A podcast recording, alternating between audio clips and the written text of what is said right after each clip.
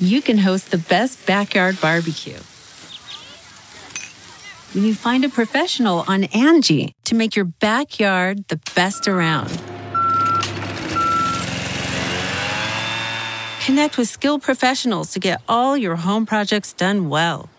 Inside to outside, repairs to renovations. Get started on the Angi app or visit Angi.com today. You can do this when you Angi that. This is Merriam Webster's Word of the Day podcast for Monday, June 21st.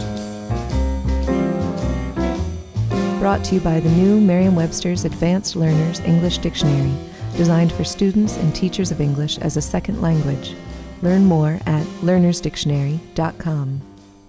The word of the day for June 21st is macerate, spelled M A C E R A T E. Macerate is a verb that means to cause to waste away by or as if by excessive fasting. It can also mean to cause to become soft or separated into constituent elements by or as if by steeping in fluid, broadly to steep or to soak. Finally, it can mean to soften and wear away, especially as a result of being wetted or steeped. Here's the word used in a sentence. Absinthe is made by macerating herbs and spices, including anise and fennel, with the grand wormwood that gives the drink its name. Macerate is derived from the Latin verb macerare, meaning to soften or to steep. That meaning was borrowed into English in 1563. However, the first English use of macerate refers to the wasting away of flesh, especially by fasting. That use manifested itself in 1547. A few other manifestations sprouted thereafter from the word's figurative branch. For example, the 18th century English novelist Laurence Sterne once wrote of a, quote, city so macerated with expectation, end quote.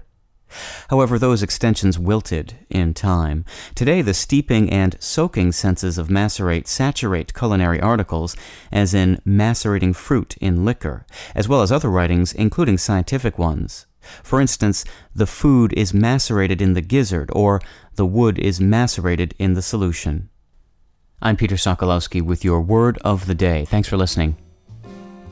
Visit the all new learnersdictionary.com, the ultimate online home for teachers and learners of English. A free online dictionary, audio pronunciations, custom study lists, and interactive exercises are available now at learnersdictionary.com.